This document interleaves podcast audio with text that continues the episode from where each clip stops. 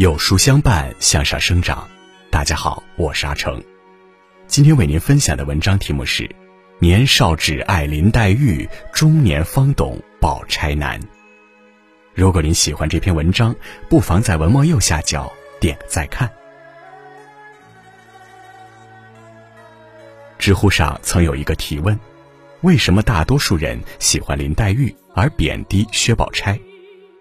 其中一条高赞回答是这么说的：“我们偏爱黛玉，是怀念那个棱角未损、还活在天真世界里年少的自己；我们不爱宝钗，是因为不爱在她身上看到对世事妥协、面目模糊的自己。”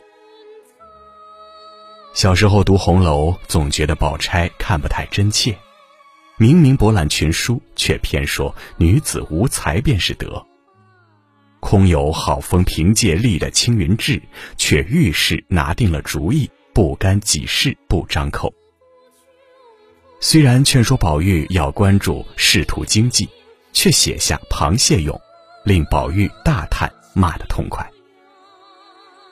后来经历了人事变幻，才明白，年少时在宝钗身上没读懂的那部分，叫做生活。宝钗出生于丰年好大雪，珍珠如土金如铁的薛家。书中写道，当时他父亲在日极爱此女，令其读书识字，教之乃兄竟高十倍。寥寥数字，轻描淡写，却能看到他从小就肩负光耀门楣的使命。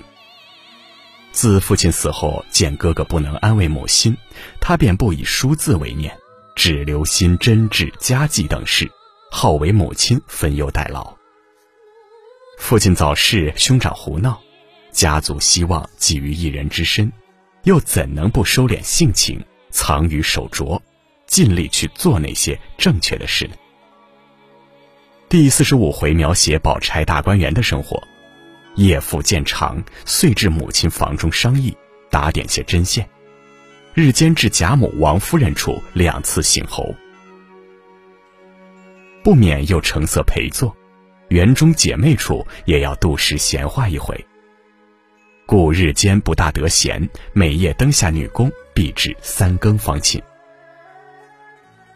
我们总说他人情练达，可事事想得妥当的背后，只因金锁挂在身上，担起了责任，放下了自我。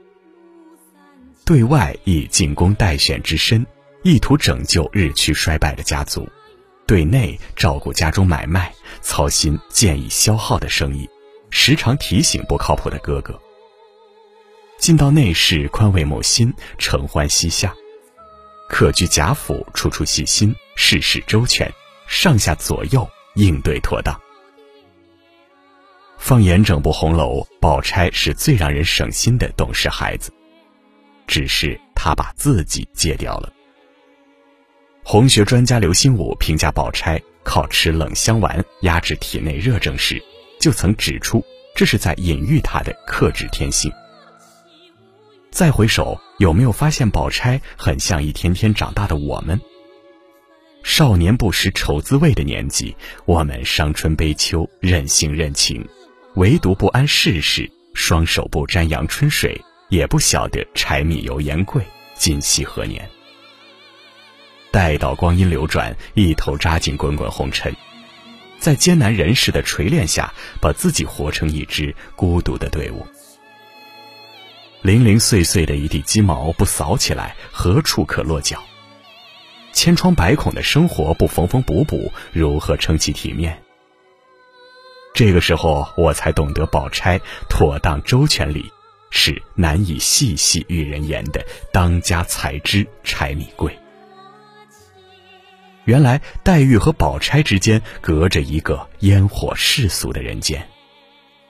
宝钗的侍女莺儿和贾环掷骰子玩，贾环掷了个腰，偏耍赖说是四个点，莺儿气得与他争辩起来。一旁的宝钗呵斥了莺儿，说道：“越大越没规矩，难道爷们儿还赖你，还不放下钱来呢？”小时候读到这一段，只觉得宝钗圆滑虚伪，是非不明。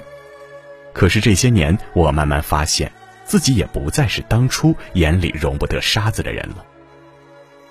前两个月，一大家子去曼谷旅行，打车回酒店时，司机有意绕路。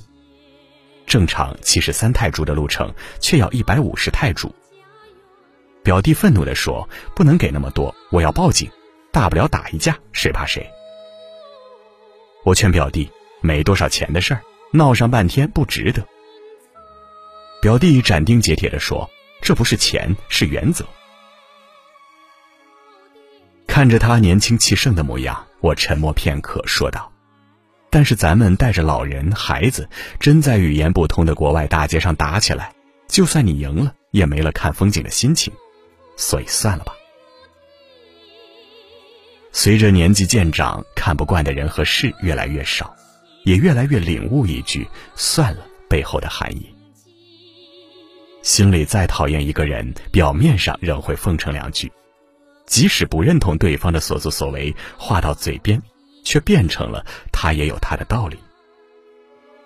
那些不是大善大恶、大是大非的事，就一笑而过了。遇到一些无关紧要的争执，也学会了像宝钗一样，事不关己不开口，一问摇头三不知。我的心变大了，是因为我们在人生的各种抉择中，明白了一个道理：人这一生说起来很短。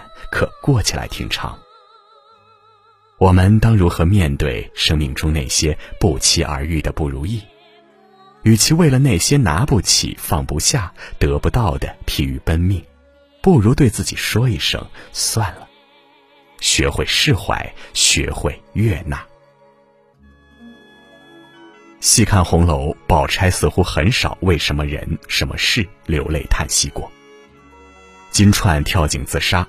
宝钗平静地劝慰王夫人：“据我看来，她并不是赌气投井，或是在井旁玩失了脚掉下去的，十分过不去。不过多赏他几两银子，发送他，也就尽了主仆之情了。”一番话未免让人感叹冷漠，但他却能将自己新做的衣裳拿出来为金钏装裹。柳湘莲因误解要与尤三姐退婚，三姐自刎而死。柳湘莲悔恨至深，随道士出走，不知所踪。众人无不骇然，宝钗却不以为意地说：“天有不测风云，人有旦夕祸福，这也是他们前生命定。依我说，不必为他们伤感。倒是自从哥哥打江南回来了一二十日，那同伴去的伙计们辛辛苦苦的，也该请一请，酬谢酬谢才是，别叫人家看着无礼似的。”这段话波澜不惊，年少时让我痛感人生凉薄。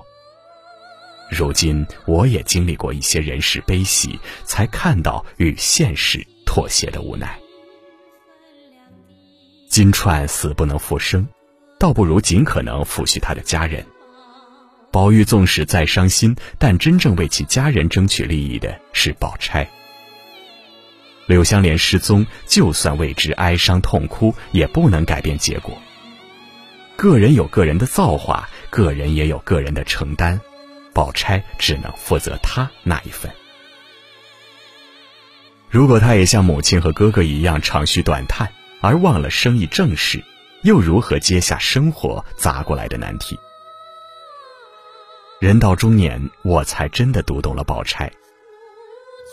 童话结束。现实严酷，困境之下，唯有保持一份沉静从容的气度，日子才不会那么难过。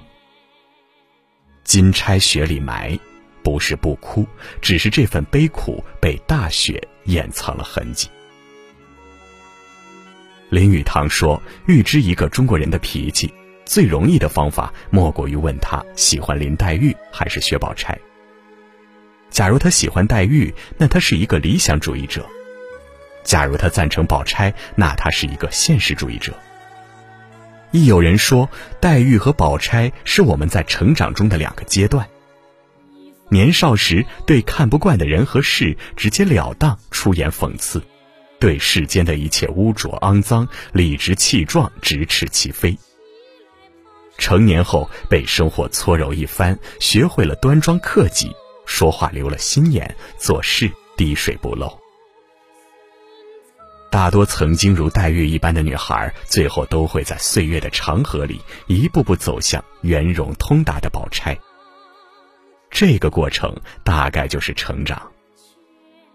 我们在其中学会了利弊权衡，我们不会再像林妹妹一样泪珠满面，但一定会如宝钗一般面不改色的将生活继续。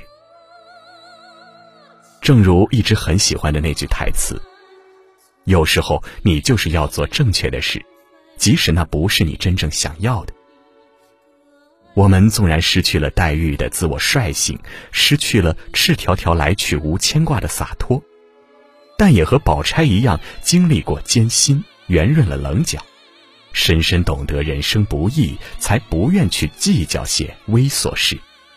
最终带着温暖与善意融入尘世间。回首望去，深深浅浅里，不是没有遗憾，但我们总要遇见不一样的自己，也终将慢慢锤炼成最好的自己。关山已远，更深路重，前路漫漫，善自真设。